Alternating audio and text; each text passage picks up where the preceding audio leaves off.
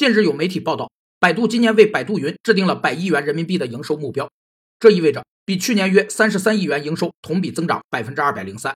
百度正试图将百度云打造成继信息流之后的下一个业务增长点，完全通过公司现有资产和业务，而非通过兼并收购方式实现的销售收入和利润增长，被称为内生增长。内生增长理论产生于上世纪八十年代中期的一个西方宏观经济理论分支，其核心思想是。认为经济能够不依赖外力推动，实现持续增长。内生的技术进步是保证经济持续增长的决定因素。有三个内生增长的原因：一是获取新知识，包括革新、技术进步、人力资本积累等概念；二是刺激新知识运用于生产，包括市场条件、产权、政治稳定以及宏观经济稳定；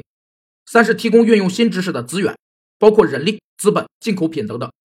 据称，百度云目前有一千八至一千九百名全职员工。为实现这个年度目标，将扩招近两千人，全员人数翻倍。